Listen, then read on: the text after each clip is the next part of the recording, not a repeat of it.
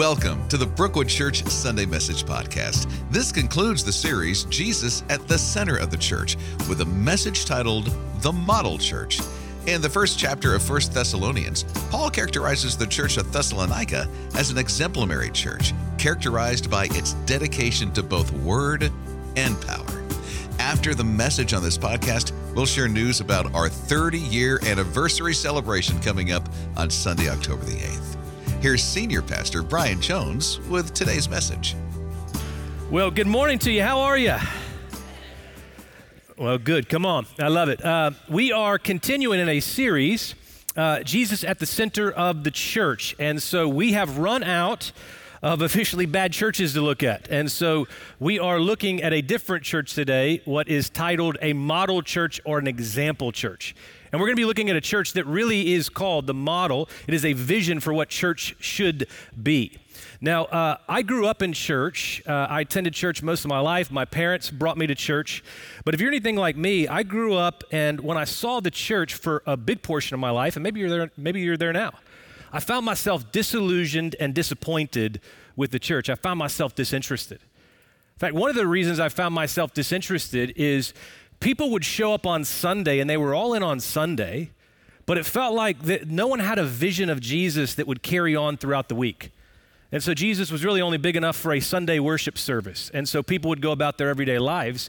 And I never really saw somebody all in for Jesus. In addition to that, I, if I'm honest, I felt like when I first started attending church, it was boring.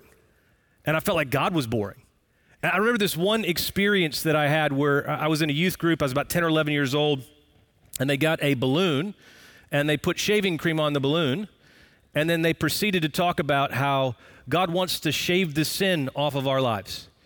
And I just remember, like, for five minutes as a 10 year old, I got a lesson on how to shave. And I'm just thinking, I don't even have facial hair. Like, this is just not connecting with me at all. And just the God who wants to shave sin off my life was not compelling. It was not interesting. It was certainly something I'm not going to give my whole life to.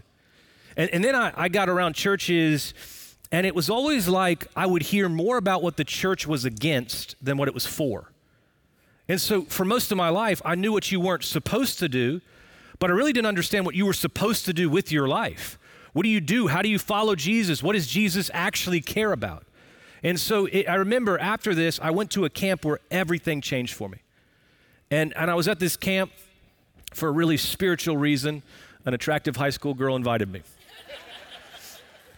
And I just remember I was at this camp and this preacher began to talk about the kingdom of God in a way that I'd never heard before. And it was like at that service, God just hijacked my life. And I got a vision for the church, a vision for the kingdom of God. And I remember reading this book after I became a Christian and just reading stories in Acts 2. And all I wanted to do was just spend time telling people about Jesus. I would, I would read Acts 2 with the sense of wonder. And I was like, why, why haven't people talked about what Jesus is doing? The miracles, the, the Acts 2 church. I, I remember I, I was, when I became a Christian, that thing called AOL Instant Messenger was a big thing. And uh, I used to get, because I wanted anybody and everybody to wake up to this vision. I remember I would get in chat rooms, atheist chat rooms, I would get in there. And I remember just, just, you know, on one atheist chat room, I put on there, God loves you and has a wonderful plan for your life. And then I heard that little AIM ding thing that went, and then I just saw this one word, die. and I just proceeded to type away, blessed is the man who perseveres under trial, because when he stood the test, I mean, I would speak to anybody and everybody with a pulse about Jesus because all of a sudden I was no longer disillusioned or disappointed or disinterested. I had a vision of Jesus that had captured my heart and imagination. I ask you this morning do you have a picture of Jesus that captures your heart and imagination?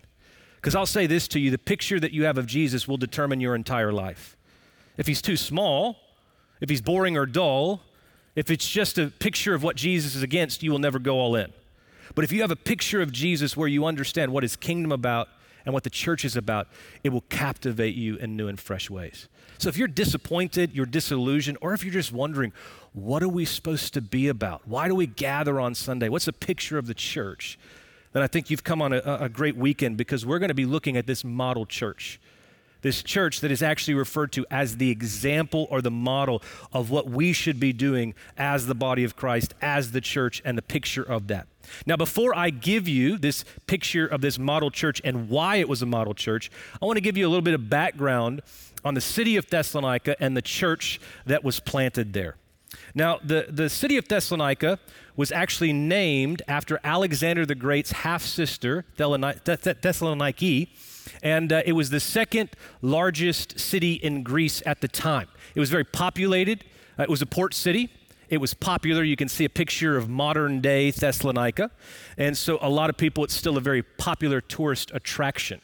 Um, as a result of that, one thing I want to show you as well is that you'll see right here um, this was actually a road called the Egnatian Road. And this ran all of the way through Rome, through Macedonia. In fact, you'll see Thessalonica, if you can see, is actually right in the center there. And so, uh, as a result of this road, interesting enough, Rome had built 50,000 miles of road. And so, uh, as a result of this road, tons of people would stop in Thessalonica. People were becoming uh, from the different areas. It was transplants. It was people from out of state, out of town that were settling in this southern state. You had people moving again from all areas. They were transplants, people from New York, people from California, people from the Midwest. And as a result of that, there were limited houses that were available. And then the houses began to skyrocket in price. totally hypothetical, of course. That, that was supposed to be funny, and you guys didn't find it funny at all. Tough audience. Well, if you are from, I should say this. If you are, I forgot to say this in the last service. If you are from New York, we love you. If you're from the Midwest, we love you. We are thrilled you're here. Yes, indeed. But uh, I just had to give you a hard time because I'm out, out of towner as well. Now, uh, it, one of the things that happened as a result of this road uh, there were people that were just populating this place. And so you had all these different beliefs, all these different religions that were coming in. And uh, if you're studying, one of the things that you can write down in your program is Paul actually planted the church of Thessalonica in Acts chapter 17. And after he planted this church, because of all the people that were coming in, the different religions, the different beliefs, uh, people were resistant to what Paul was doing. And so Paul was actually kicked out of the city for fear of his life. And so he sends Timothy and Silas to get a progress report on the church to see what was happening. And so First Thessalonians is actually Paul's encouragement to the people of Thessalonica, to the church, because he gets a glowing report that this church has not shrank back, that they've been faithful, that even though they were part of a sexually perverse culture, a culture with different gods and idols, that the church had been faithful. So Paul was overwhelmed when he receives this report. And so this is what he says to them to encourage them in, in verses 2 and 3. We always thank God for all of you and pray for you constantly as we pray to our God and Father about you. We think of your faithful work, your loving deeds, and the enduring hope you have because of our Lord Jesus Christ.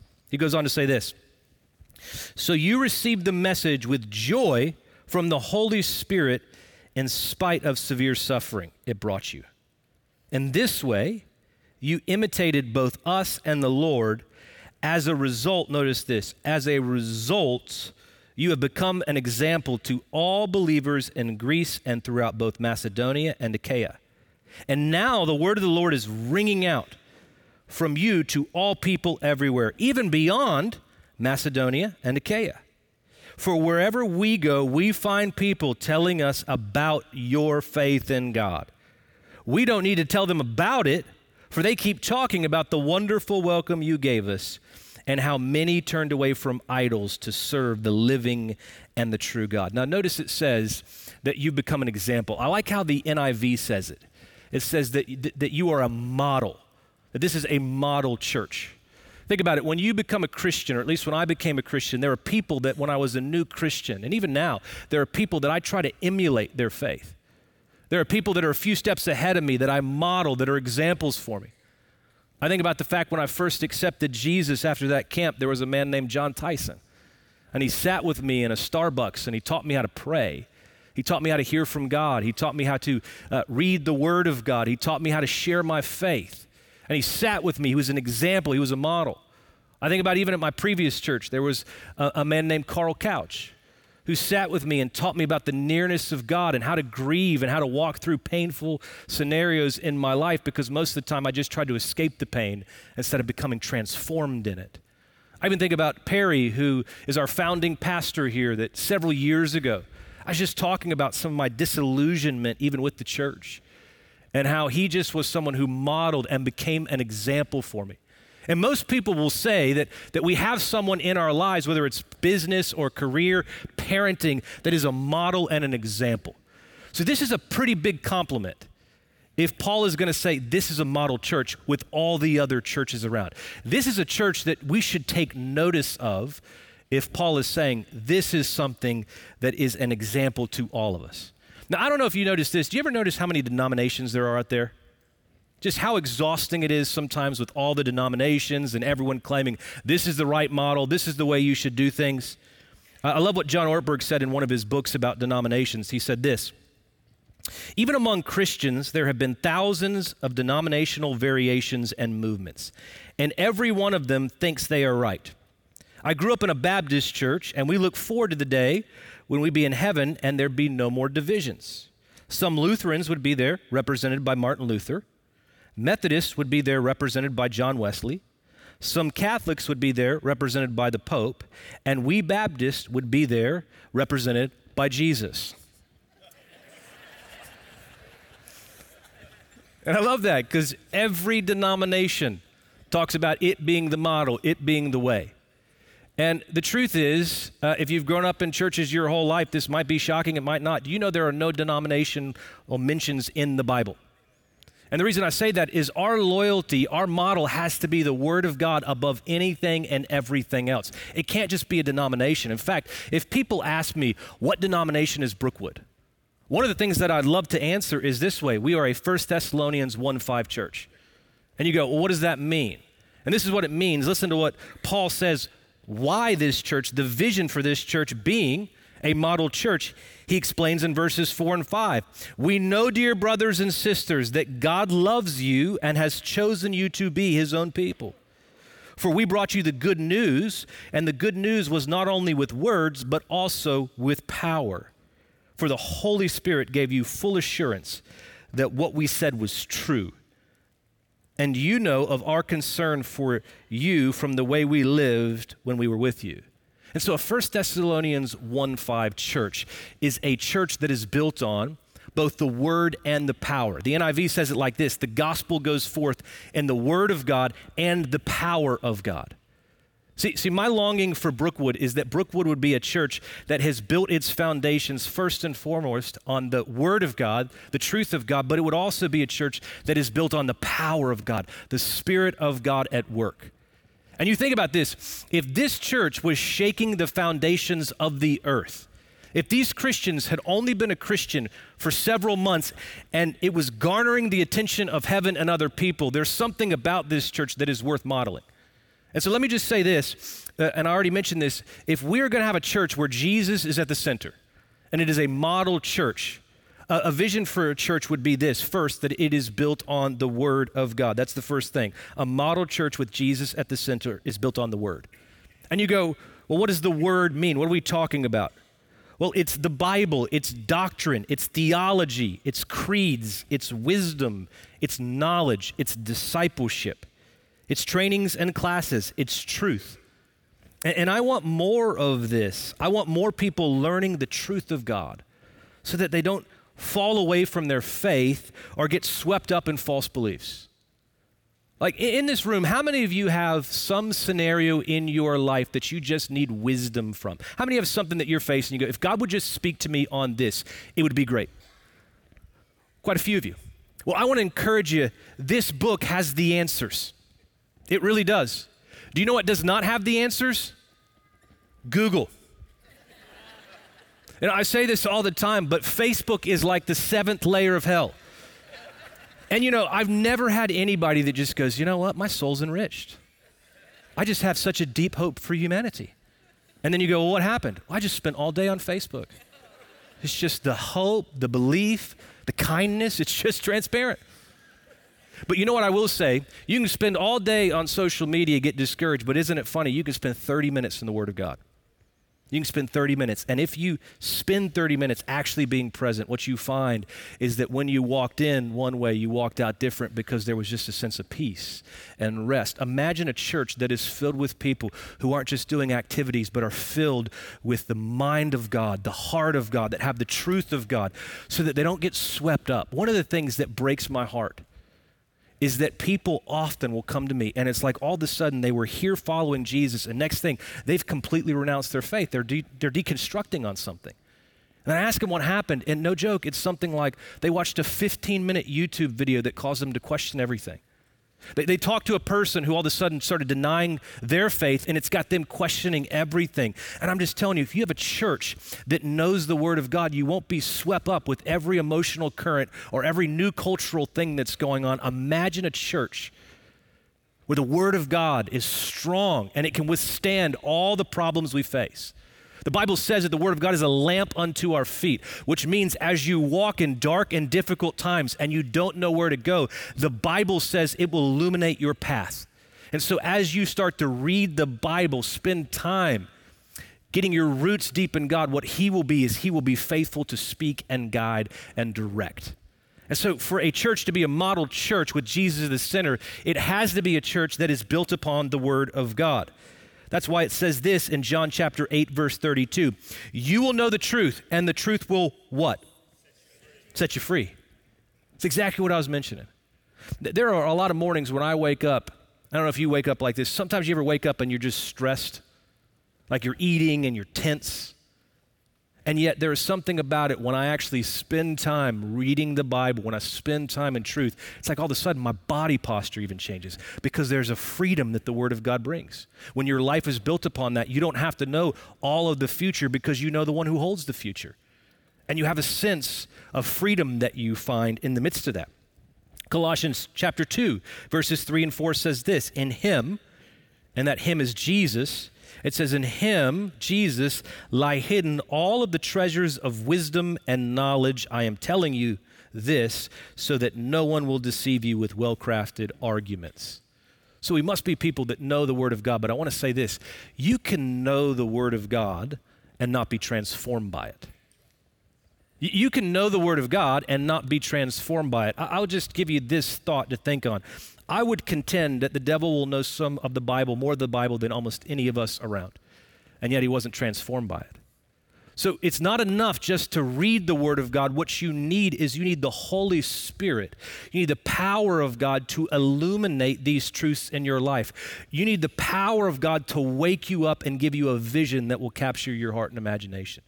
You, you know, and I, I've said this before, but it's like when the Spirit is working, you don't just read the Bible, the Bible reads you. And so what happens is you start to read, and the Spirit of God begins to speak and guide and direct. And so, for us to be a model church, we do have to base it on the Word of God, but it also has to be built on the power of God. And when I say power, I want you to think of the Holy Spirit. This is miracles, it's signs, it's wonders, it's an outpouring of the Holy Spirit, it's the supernatural. And I want more of this. I want encounters with God that would cause people to go deeper in their faith and their belief. I long for people to have an encounter with God that would cause the cynicism and secularism in the world to shut down because people can't deny God's at work. And so, the thing that I want to say is, you and I cannot transform ourselves. You cannot transform yourself or other people, but the Spirit of God can, and He is faithful to do that. That's why Paul says this in 1 Corinthians chapter 2 verse 4, my message and my preaching were not with wise and persuasive words, but with a demonstration, a demonstration of the Spirit's power. I love this 1 Corinthians 4:20 for the kingdom of God is not a matter of talk but of power. I want you to imagine for a moment a church filled up with people who know the word of God, but people who don't have self-confidence, they have spirit confidence. Like, I don't have a whole lot of confidence in what I can do always, but I have so much confidence in what the God of the universe can do. I just have confidence every morning when I wake up that God is faithful. If He can raise and conquer the grave, then He can speak a word that could change my destiny. And so when you start to get the Spirit of God, you start to go, anything's possible. You don't just read this book as history, you read it as present possibility. And so, come on, I like that. Come on. And if you're anything like me, for years in my life and faith, I just looked at this like it was a history book. This is not a history book. This is a roadmap to what the Spirit of God does when it gets hold of people's lives. And so that's the power of God at work when you start to see that.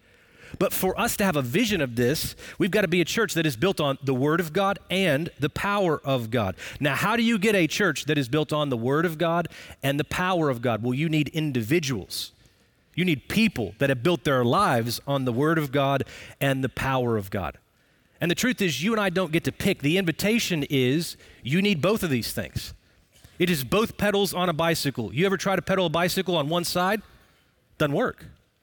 An airplane, no one's ever asked you the question, hey, what's your favorite wing, the right wing or the left wing? Why? Because everyone knows that's a ridiculous question. It takes both wings of an airplane to fly. And yet, if you're not careful, isn't it true that some pe- people will use different verbiage, but it's almost like I'm more of a Bible person or I'm more of a spirit person.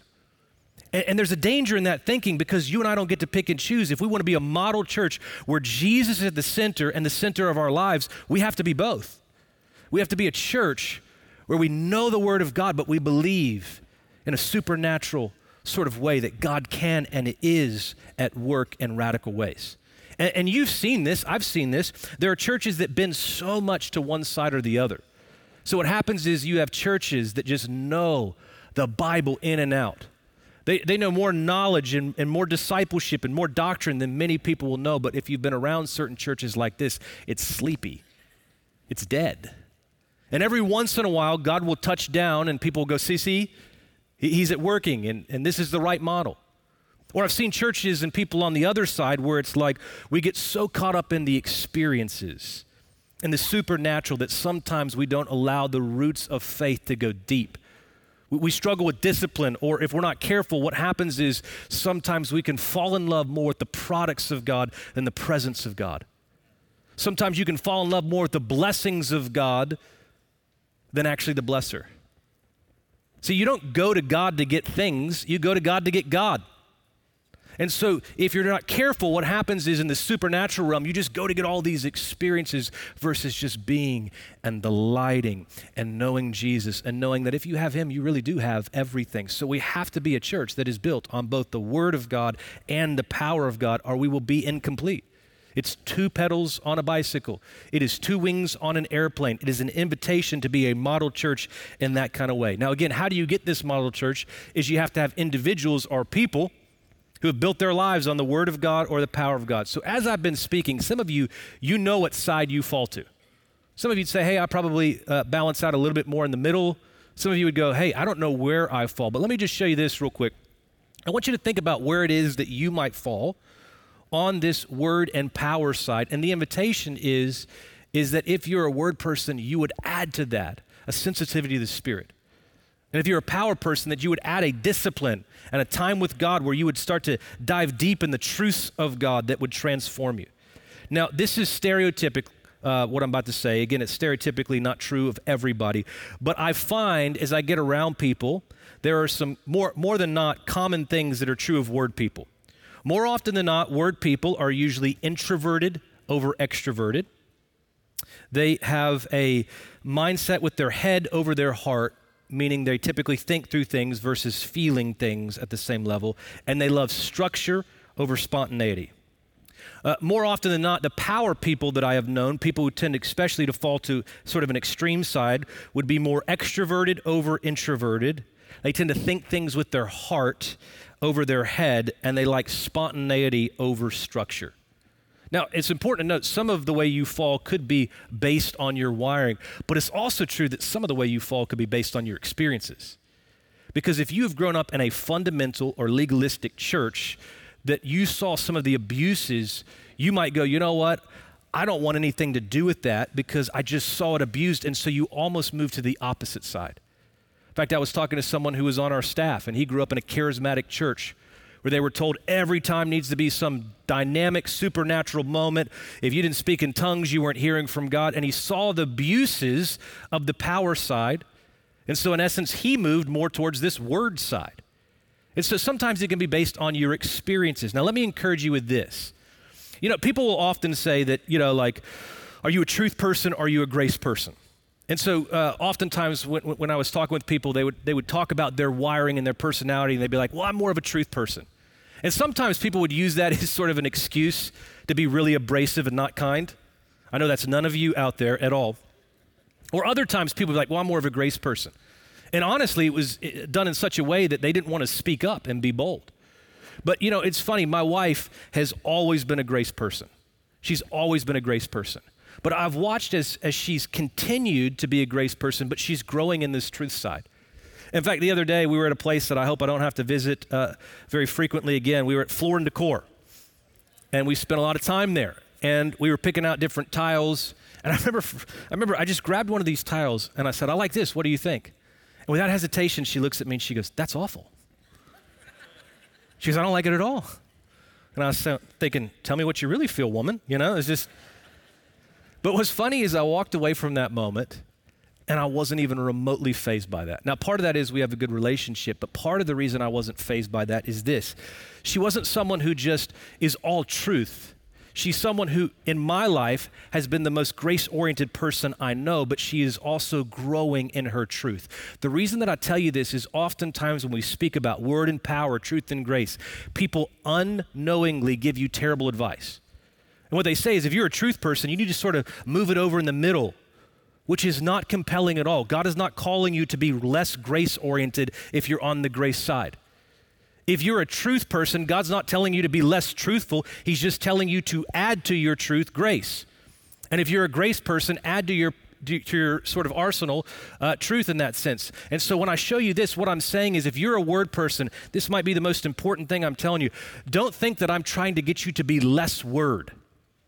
In fact, for our church to reach its full potential, if you would go, I tend to be more of a word person we need you to help build a foundation for our church. We don't need you to water down or dilute your passion for the word. We just need you to add to it a sensitivity to the spirit, a belief in the supernatural. And if you're a power person that just goes, for whatever reason, I just believe that God can do anything, I just have this gift of faith and prayer, we don't need you to water that down. We need you to lead our church in that. We just also need you to have a discipline, a sensitivity to take your roots deep in Jesus in the midst of this. And so let me just give you uh, one thing that will be a challenge. Once you notice where you are as a word or power person, let me just give you one thing that I think will be helpful uh, as you start to identify where you are in a word or power situation. First, if you're a word person, you go, you know, I just know I love reading the Bible, I love spending time, I love structure, I love all this. One of your challenges will be knowledge over union. Knowledge versus union. What I mean by that is if you're not careful, sometimes you can fill your schedule with so many Bible studies and so many desires to learn new things. I'll hear people go, I just want you to step on my toes with something new or challenging. And that's great. I don't think there's anything wrong with that. But the end goal is not just a bunch of knowledge or a bunch of thoughts, it is union with Jesus.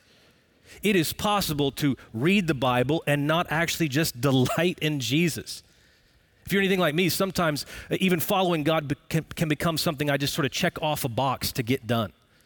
And so the end goal is not to check off a box. The end goal is not to learn something new. It's to learn to delight in Jesus. Mark Taylor, who's our discipleship pastor, we were talking about this phrase that's been stirring in my mind. But we were just talking about what does it look like to waste time in Jesus' presence? Just to waste time in Jesus' presence. I've never gone to a lunch and as soon as I've sat down, just looked at my watch and said, 30 minutes, go.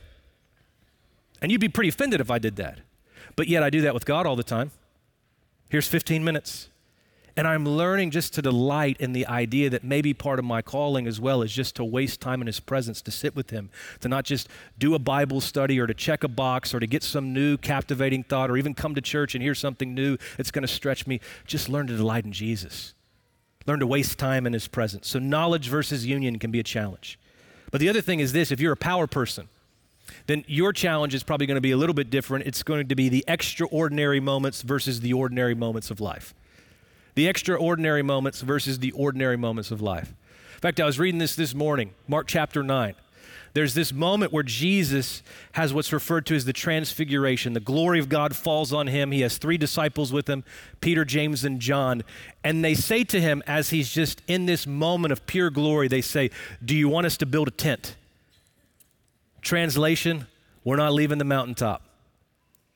We're on, we're on the experience. We've seen it all. We don't want to go down in the valley. And the problem is, the kingdom of God is extraordinary, but oftentimes it is ordinary. Oftentimes it's things we don't always love. It is washing the disciples' feet, it is quiet listening, it is behind the scenes service, it is wrangling your children and just trying to breathe and be patient. It's just listening. It's forcing your mind to think on what you read and read the same sentence three times through because your mind is a million different places. It's going on a walk, taking the, the, the, dog on a walk, and just trying to be present with God. It's oftentimes very extraordinary and it's oftentimes very ordinary. And so the invitation for us is not just to think that God is only in the extraordinary moments, but to live in the day to day faithfulness, in some ways, the mundane.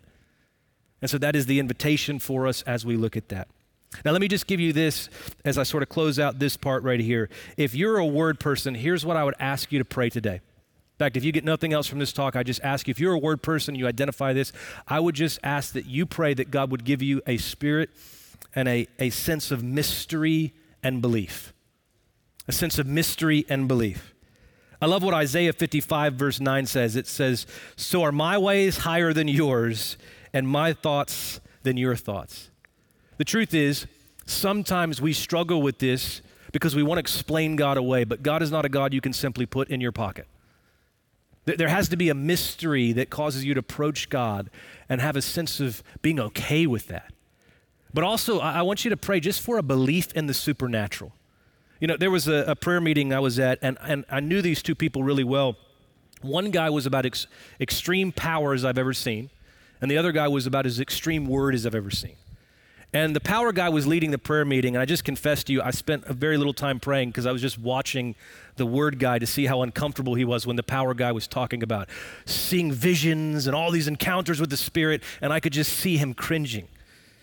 And so, as soon as the prayer meeting was over, I went in that guy's office. I said, Tell me what you think. And I'll never forget what he said. He said, I struggled through most of it, but I prayed this one prayer. God, I don't always believe. Help me believe you can do anything. God, I don't always believe. Help me believe you can do anything. Could I just encourage you? I, I just want to say this very sincerely that Jesus was not able to perform certain miracles in his hometown because there was a lack of belief, there was unbelief. I really believe that if there is a spirit of unbelief, then that will limit some of the ways God will pour out his power. So if you're a word person, I'm just asking you to pray with a sincere spirit God, help me to have a comfortability, a belief in the supernatural, and watch what he does in your life if you're faithful to do that. The other thing I'd say is if you're a power person, this will not be attractive to you, but if you're a power person, two words that you do not want to hear discipline and patience. Discipline and patience.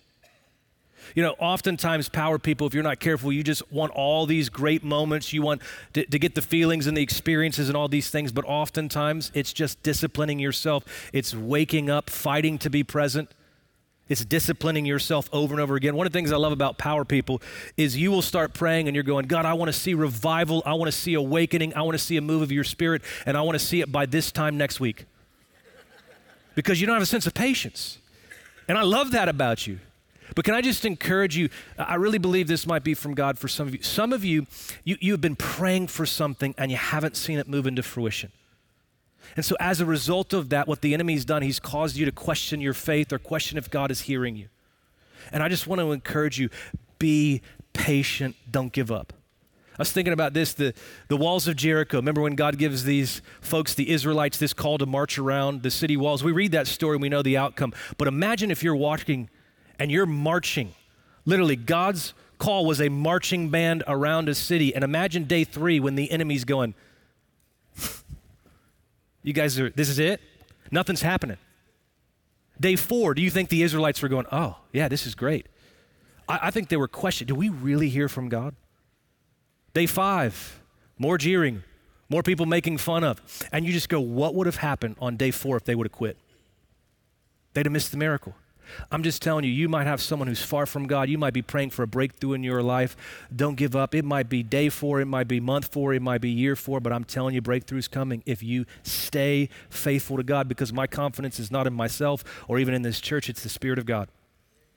And He is faithful, faithful, faithful if you stay the course. So, can I just encourage you that, that let's be people who have patience. As we close, let me just encourage you with this. I really do think when I, when I visited Brookwood for the first time, I noticed this was a church that was built on the Word of God. I noticed that Perry and the pastors here were preaching the Word of God. There was a hunger, but I also noticed there was a spirit sensitivity. People longed to see God move. There was a, a spirit of worship in here. And, and I believe that this church has a head start, but I just believe, and I don't know if you do, but I believe that, that God wants to do more. Do you believe that? And I believe that God wants to do more in your life. let me just close and encourage you with this. I believe that God wants more for you than even you do. And listen, some of you want a whole lot for yourself. But I believe God wants more for you in your faith than you do. I believe God wants more for Brookwood than we do. And you go, well, how do you know that? What makes you think that? And the reason I think that is Ephesians chapter 3 verse 20. Now to him who is able to do immeasurably more than all we can ask or imagine according to his power that is at work within us. To him be the glory in the church in Christ Jesus throughout all generations, forever and ever. Amen. Let me close with this quote. It's from Leonard Ravenhill. He says this You say America needs God. No, it doesn't. The church needs God. If the church gets God, America would soon feel it.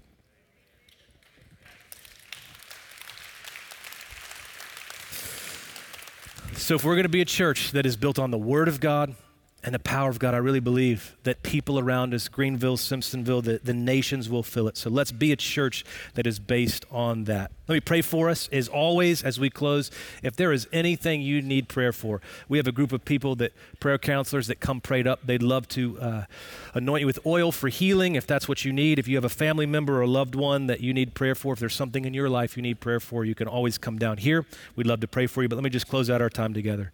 Father God, we thank you for your goodness. We thank you that your mercies are new each and every day.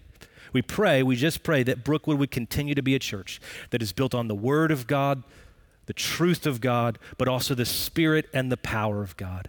God, we thank you that you are the one who's going to build your church and the gates of hell will not stand. So we just ask you, God, would you ignite a passion and a life in us? Would you help us to believe that more is possible, not because of our strength or our skills, but because your spirit is what we trust, God, to do the transformation. So we love you. We thank you for the gift of today. We thank you for your word, and it is in your amazing, mighty, wonderful name we pray. Everyone agreed and said, Amen. Blessings. Come join us in celebrating 30 years of God's faithfulness. On Sunday, October the 8th, we'll have activities after both the 9 a.m. and 11 a.m. services. We'll be reminiscing about our past and eagerly anticipating our future. Please note that your usual parking space may be unavailable due to event preparations. Once the services conclude, join us in the West parking lot for some fun and food. We'll have organized games, inflatables, and offering complimentary chicken and barbecue pork. Don't forget to bring a blanket or some chairs. The celebration concludes at 1:30 in the amphitheater with a baptism and worship. Here's this week's memory verse 1 Thessalonians chapter 1 verse 5 For when we brought you the good news it was not only with words but also with power for the Holy Spirit also gave you full assurance that what he said was true we're grateful you joined us for the Brookwood Church Sunday Message Podcast. Please leave a review so that others can discover how they can have a transformed life in Christ. Thanks for joining us today, and we look forward to seeing you during our next episode.